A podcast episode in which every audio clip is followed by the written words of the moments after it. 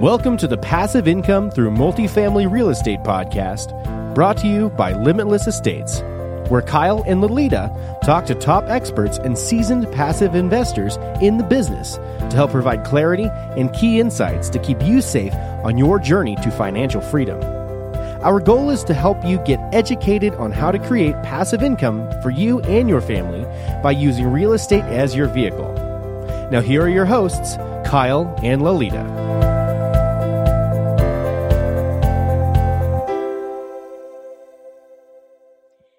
Everyone, and welcome to the Passive Income Through Multifamily Real Estate Podcast. I'm your co-host Lolita, also joined by Kyle. On the show with us today, Lee Ripma. Lee, thanks so much for joining us today. How are you? Great, thank you. Nice to have you on our show. Uh, here is a little bit about Lee. She is an asset manager for Mark Hentemann's Quantum Capital. She manages a portfolio of approximately two hundred multifamily units in Los Angeles, overseeing the value add for current assets, raising private capital for syndications, and keeping investors informed of asset performance. Lee applies her analytical skill as a scientist to commercial real estate investing, so super awesome. Lee, before we dive into our interview, could you please tell the listeners a little bit more about yourself and what you currently do? Yeah, absolutely. So my name is Lee Ripma, as, as you already covered, and I'm a real estate investor um, here in L A, and I also invest out of state in Kansas City, Missouri.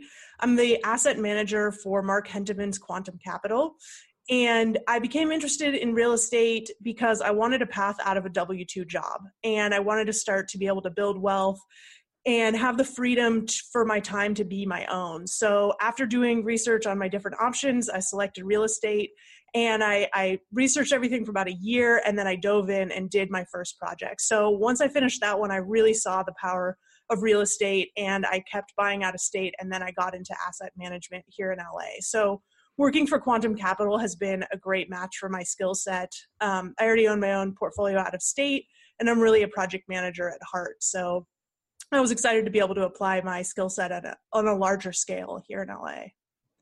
Fantastic. Perfect. Thanks for that. And so today we're going to discuss asset management in detail. So can you pro- provide us a little bit of color on what asset management is? Yeah, absolutely. So the way I think about it, there's property management and then there's asset management.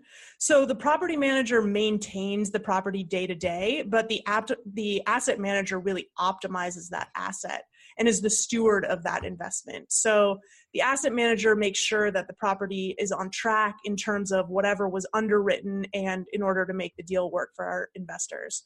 So as an asset manager, I'm always looking for ways to boost income and cut expenses. So a property manager isn't going to look at a property and think, here's some extra space to add storage, or what if we could get more parking spaces in here? We should implement RUBS, or we should split out leasing on parking and do that separately. So no, they're they're not going to do that. They're just going to maintain the property. They want to keep their lives easy since they have other properties to manage as well. So asset management to me is all about optimization and steering that asset to reach its full potential. Perfect. And you kind of touched on a little bit here, but why is that having an asset manager so crucial to the success of an investment? Yeah, again, to me, it all come down, it all comes down to optimization. So an, an asset manager is really going to push the margins on the, that asset. You have someone looking at the big picture, and you have someone making adjustments as needed. So how can we up income? How can we make this property perform better? So again, property managers are just managing day to day, but they're not going to go above and beyond to look for income opportunities. So with an asset manager, you've got someone who's thinking like an investor versus thinking just like a property manager. So to me, there's there's an alignment between property managers and asset managers, but there are some conflicts of interest as well. A property manager doesn't really want to achieve max rent. Um, if they if they under rent a unit, it makes their lives way easier, right? Because they can they'll they'll rent it really easily with way less showings and way less applications. So pushing rent, I think, is one of the areas where that conflict does arise. And you really have to make sure you've got an asset manager pushing a property manager to achieve max rents. So I always think of it, if you want an asset to go from like good to great, that's where an asset manager comes in. So we always want to exceed investor expectations and get every dollar in value we can out of a property. So just to give you a quick example of this, um, we just bought a property in November, And right away, we implemented RUBS on new leases. We restriped a parking lot to add two more parking spaces, and we leased out the parking separately. So now that each spot is renting for one hundred fifty dollars a month. So another one, we, there was a basement in one of our properties just full of junk. And so we it was really unused space. So we cleaned it up. We added some locking doors, and now we're renting two spaces for one hundred fifty dollars a, a month. So a property manager never would have come up with those ideas on their own, you know, and we don't really, we don't want adequate, we don't want fine, we want optimal. So we were looking to make sure a property is achieving its highest and best. Nice. That's awesome. I love that. So do you also, as an asset manager, have communication with the investors then? Yes, absolutely. Okay. So what are some of the data points that you inform investors on as it relates to asset management? Yeah, so we always want to keep investors informed on, on how their asset is performing. So we send out updates to investors, you know, here's what we projected in our business plan, and here's how that's going. So for example, I just did our first quarterly update on a property that we closed on in November, the one I mentioned already. And I told investors, you know, how much we had increased income since getting it under contract, how many units we turned in relation to what what we'd forecasted for year one. We've actually already exceeded our unit turn uh, rate by one unit, which is great because we're only about three months in. And I also included pictures of turn units before and after. We painted some hallways, so I included pictures of that, just so they can see what that value add looks like. And then, you know, that the these communications tend to be an overview. And then if anyone has additional questions, they can always reach out. I'll answer them. And then if I think other investors would benefit, I'll add that to our next quarterly update. Okay. And so, what yeah. are the most common things that investors kind of ask for, other obvi- other than obviously, you know, how's the investment doing? How are the returns coming? Yeah. So great question. And, you know, it's really interesting to see the range in passive investors. Um, when, fo- when folks are looking at investing, some of them have a ton of questions, and some of them will invest without a single question. So the most common question that I get asked when I'm raising capital is, how much money are you putting into this deal? And we always put in significant capital, at least fifteen percent. So our investors tend to like that. And it makes it so interests are fully aligned, right? If they lose money, we lose money. And for the record, we have not lost money. But, you know, and the, the other thing that investors always want to know about is the business plan and why it will work, which is, I think that's a really good question. So many of our investments are actually in areas with rent control. And one of the things that we do well that maybe other investors don't is tenant buyouts. So some so some people want to know, like, well, why is there value still left in this building at this stage in the cycle? And one of my answers is that there's often a lot of untapped income potential on a rent control property. So a lot of people are scared of rent control, and, and I totally understand that. But with rent control, the assets are actually artificially undervalued because the, the income is held down, right? So um, we rent control actually creates a great opportunity to really be able to increase income. Okay, can you talk about rent control a little bit more, um, just from a high level? Um, what is it, and are is it throughout the entire city, or does the county kind of regulate that? How does that work? Yeah, that's a great question. So the rent stabilization ordinance is in effect in the city of Los Angeles, and then counties have different different rules. So I'll just talk about the city of Los Angeles. So basically the rule is that if you if you have an existing tenant, you can only raise their rent three percent per year. So if you've had someone who's been living in a building since nineteen ninety-two, you know, and you've been raising their rent three percent per year, they might only be paying eight hundred dollars a month in rent for a, something with a market rent of two thousand dollars a month. So, and you cannot, you know, their lease is over, but you can't, they can't, you can't like get them to leave. Like, they don't just leave when their lease terminates. They have, they have tenant rights. And so essentially they get to stay there. And if they, if we want them to leave, for example, we offer them money to leave. And if it, you know, it's totally voluntary for them. So it, you know, maybe they want that cash to go start a business, or they want to go buy a house somewhere else, probably not in L A.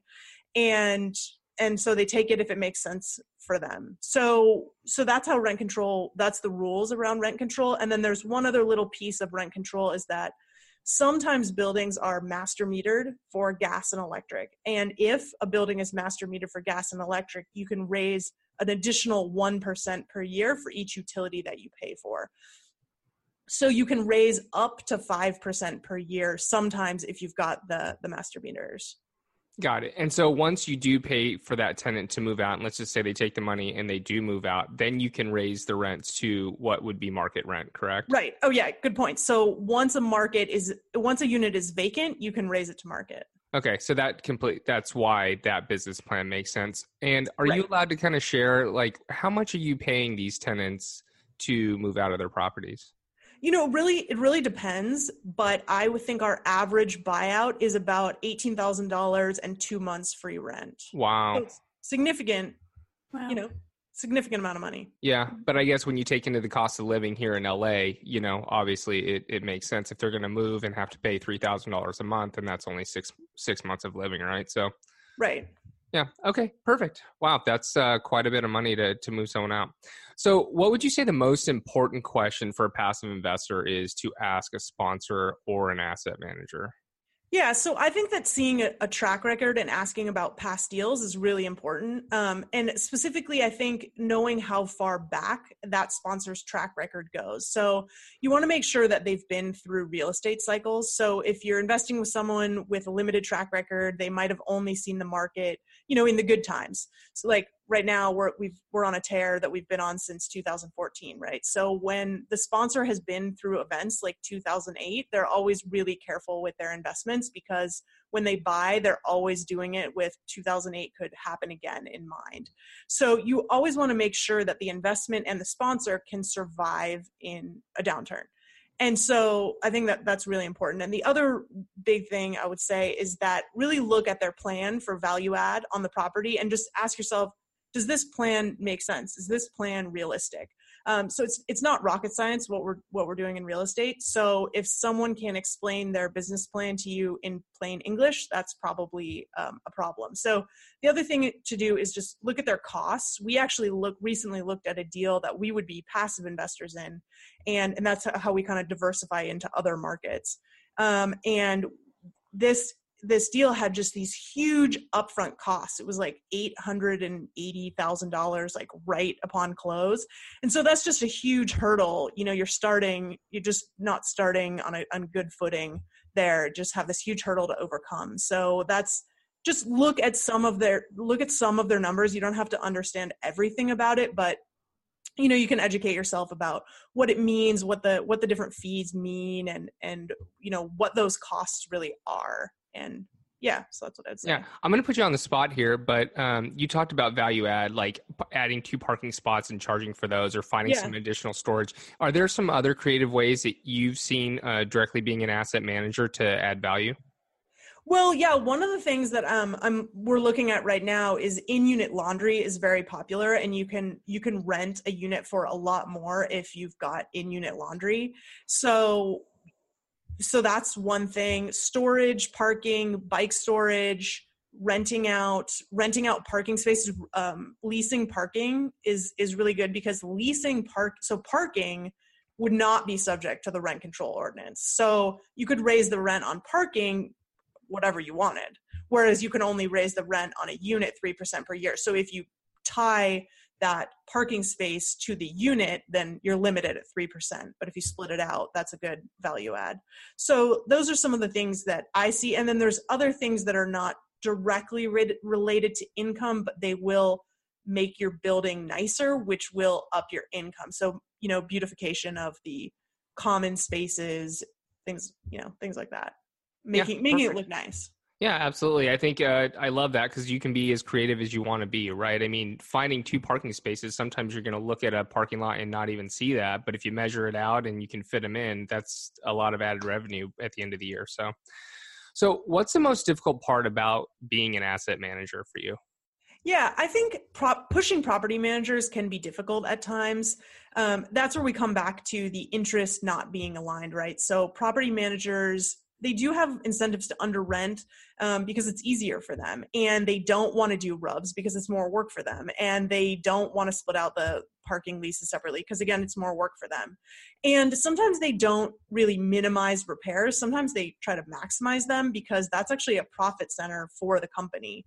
So you got to watch those costs and make sure that they don't get too out of hand, and also demand transparency, just so you understand, you know, were those repairs truly needed? And so an investor wants max rent. We want careful marketing. We, we want more showings, more applications to be able to push that rent.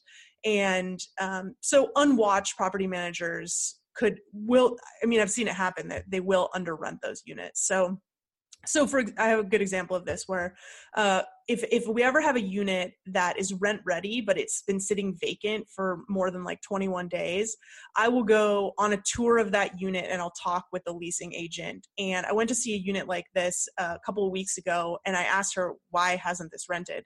And the leasing agent said it was because there wasn't any laundry on site. And this is a, a smaller property, and it doesn't have a laundry room. There's really not room to add one. So I did some research, and I looked I looked in the unit, and I came up with a great plan to add a ventless washer dryer combo in a closet right by the bathroom. So I had a contractor take um, a door off a closet, and you know the the piping was right there because you know, the plumbing was right there because it's in the bathroom, right? It's right next to the bathroom. And so we were able to add that and install the hookups and put in this machine. And then after we did it, I told the property manager, okay, raise the rent one hundred dollars. So, and we did it. We we we rented it a week later for one hundred dollars more than it had been sitting vacant on the market. So I think that's an example of an asset manager who will get creative and solve problems to, you know, re- reduce vacancy, up income. Wow, no, that's awesome. Nice job. That's that's fantastic. And I mean, that's that's why you have an asset manager, right? I mean, property management is one thing, but like you said, asset manager is going to take that that business to the next level. So yeah, nice, that's awesome. So how often do you communicate with your investors? So we communicate a lot while the deal is closing. There's a, there's a lot of papers to be signed and money to be wired and that kind of thing. And then once we close, we send out an announcement that we've closed, and then we'll update them quarterly, or if there's anything exciting that we want to share. So um, yeah, and if, and if any investors have questions, then I'll, I'll always answer their questions and add them to the next update if I think it would be of interest to the other investors. Okay. And can you tell us uh, what type of investor do you tend to have, or, or who tends to be your investor? Yeah. So our, our investors tend to be other California investors who really know the L A market and like these really strong urban markets. So I think everyone right now is a little bit scared about a coming downturn, and they want to make sure that they're invested in these really strong um, markets where demand for rentals won't flag. So Los Angeles is some of the most valuable real estate in the world, and it, it'll really hold value. So I have no idea what's going to happen in two thousand nineteen, two thousand twenty, but I think that everyone agrees that we're in the late stages of a boom cycle where real estate has really gone up a lot in value worldwide. So during any correction, you want to be in prime areas with strong population growth, strong job growth. So In in the U S, L A is a, a tier market, a tier one market, along with other markets like New York, San Francisco, Seattle. So they're they're going to have a lot lower risk during a downturn. So, um, so if you're investing in value add assets in these markets, you're going to be protected during a downturn.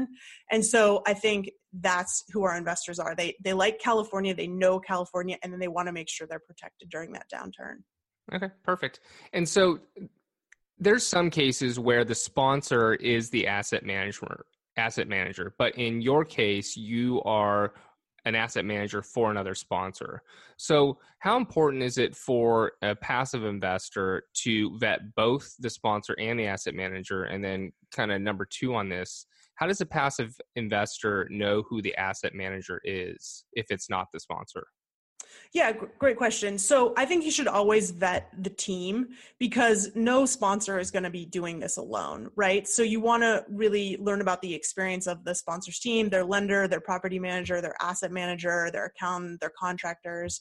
So having a rockstar team is going to be very important to the success of the investment.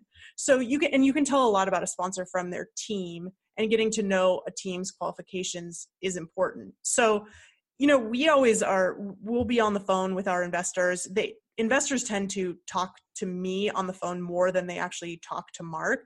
So they get to know me through that. And, um, but yeah, I think it's totally fair to ask a sponsor about their team, you know, what their qualifications are and, and why they'll be good stewards of that person's money. Yeah, perfect. All right. Lolita's going to take us into our final four questions. Are you ready? Yeah. All right, Lee, here we go. What is the one tool that you use in real estate investing that you could not do without? Okay, I'm going to cheat a little bit on this one. I'm going to say technology, and then I'm going to name a couple things. Technology. So, um, you know, communication is easier than it has ever been. I'm able to text with our property managers. We can text pictures back and forth. I can text pictures with my contractor. So that's that's awesome. And the other thing is that we, you know, AppFolio and other property management softwares, we actually have access to that. So I'm able to set up budgets in that. And I can really at a glance just see, you know, where problems in the portfolio. And then the final thing I cannot live without is DocuSign. I absolutely love DocuSign. Mm-hmm. I mean, when we're closing these deals, there's so much paperwork and there's things to fill out and sign, and DocuSign just makes it a total breeze. Could not live without it. Perfect. Can you tell us a story about your biggest mistake in real estate investing so far, and what is the main takeaway for our listeners? Yeah, so I touched a little bit on how team is really important and how one of the people on your is really critical is, is a great contractor. So, and value add real estate, you're always going to be doing renovations, repairs. So my number one mistake is, is hiring the wrong contractor. So on my first deal, I was doing a complete rehab on a fourplex, and I had gotten a budget all worked out with the contractor before I even closed. So I thought I was doing great.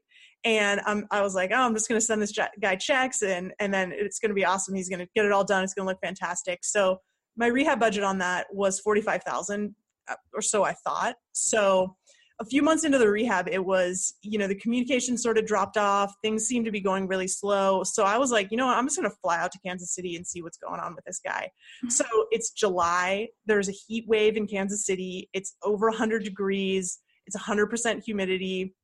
I show up at the job site, and I, at, keep in mind, at this time, I really didn't know a lot about construction. I know a lot more now, but even with my really limited skill set, I knew that this guy did not know what he was doing. He, the workmanship was terrible. He'd hired a bunch of guys from sort of like a halfway house for meth heads. It was, it, and these guys didn't know anything about construction. They were very angry in their faces. So um, he didn't know anything about project management. So this house was almost down to the studs, but he had installed my new granite countertops that I had paid thousands of dollars for. They were not covered. There was tools lying all over them. The sinks were backed up with yellow liquid. I later learned that when the plumbing backed up, that he'd been putting paint actually down the drain. Oh my gosh. Um, so, I mean, doorways were not square. It, it just had all kinds of problems. So I, I called my partner from Kansas City, and I was like, we have to fire this guy. And so, um, anyway, I just remember standing in that project and thinking, this will this will never be finished. Like, this will never look good. Um, so anyway, I ended up firing him. I found another guy who's really great. And um, my final cost on that rehab was one hundred fifteen thousand dollars. So, oh my gosh. Yeah. So luckily it, it actually ended up totally fine. I had bought it, bought it right, which is a key, right? Even though I made some mistakes, and I have a lot of equity in that property today. But I really learned my lesson about working with, about hiring the wrong contractors. Mm-hmm. Now, do you have a um, particular way of vetting these general contractors now? I mean, seeing their past work is always really important. You know, talking talking to people they've worked with and seeing the deals mm-hmm. that they've they've done or projects that they're working on. But always start with something small and then kind of scale up from there. Don't give someone a huge scope of work when you've never worked with them before. Mm-hmm. The other thing is, like, do not be suckered by low bids or cheap prices, because rarely is the cheapest person the best, and those are the people who I end up firing. So I've actually, I've, I've fired more contractors besides just that first one, but uh, yeah, I'll take someone who's like mid-price and works fast um, that I trust over the, the, over the low bid any day. So, and then, and just being really upfront and honest with them, paying them quickly when they finish jobs. That's what they always want. Um, helping yeah. them keep their pipeline full, referring them to other investors. So the contractor who I replaced that original contractor with, he still works for me today in Kansas City. And I was just, I, he had some tax questions I was helping him out with and set him up with my accountant, and he'll always go do a job for me. You know, I don't need to put down a deposit because we trust each other. And so you know, having those relationships are, are just are key. Mm-hmm. And and you got to try them out. You never really know. I mean, you can check references and things, but always start with a small project just to see how it goes. Yeah, that's great advice. Uh, what is it that you need to do now to grow your life to the next level? So one of the things we're working on right now is templates for unit interiors and for common areas of buildings. So the first one's been really slow to create as we work out, you know, work out what materials we're going to use, what colors we're going to use. But once we've got it down, we're going to apply it again and again. So you'll see a lot of successful investors with large portfolios do this. They'll, they'll kind of come up with that trademark template and then they'll just stamp it out. And so this will really cut my time, and it'll also cut my material costs because I can buy in major bulk. And uh, so templates are going to be a great way to free up time. So the more time I can free up, the more deals I can buy, the more people I can connect with.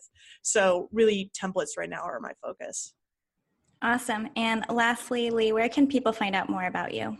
So Quantum Capital is our website. And if anyone wants to see past deals or learn about our strategy, they can see it there. And there's a contact us form on the website, and it goes to my email. So I personally reach out to anyone who contacts us. And, you know, our syndications are certainly not right for everyone, but it's always nice to just talk with investors and learn about their goals. Awesome. Well, thanks for giving us your insight and educating us, not only the importance of a asset manager, but why having one may contribute to a successful real estate investment. So with that being said, thanks so much, Lee, uh, for being on our show today. Yeah, thank you. Thanks. Thanks, Lee. Thanks for listening. To learn more about the Passive Income Through Multifamily Real Estate podcast, and to get access to today's show notes and to previous shows, visit limitless dash estates dot com. If you enjoyed this show, please subscribe to the podcast. Thanks again for joining us. Be sure to tune in again next week for another episode.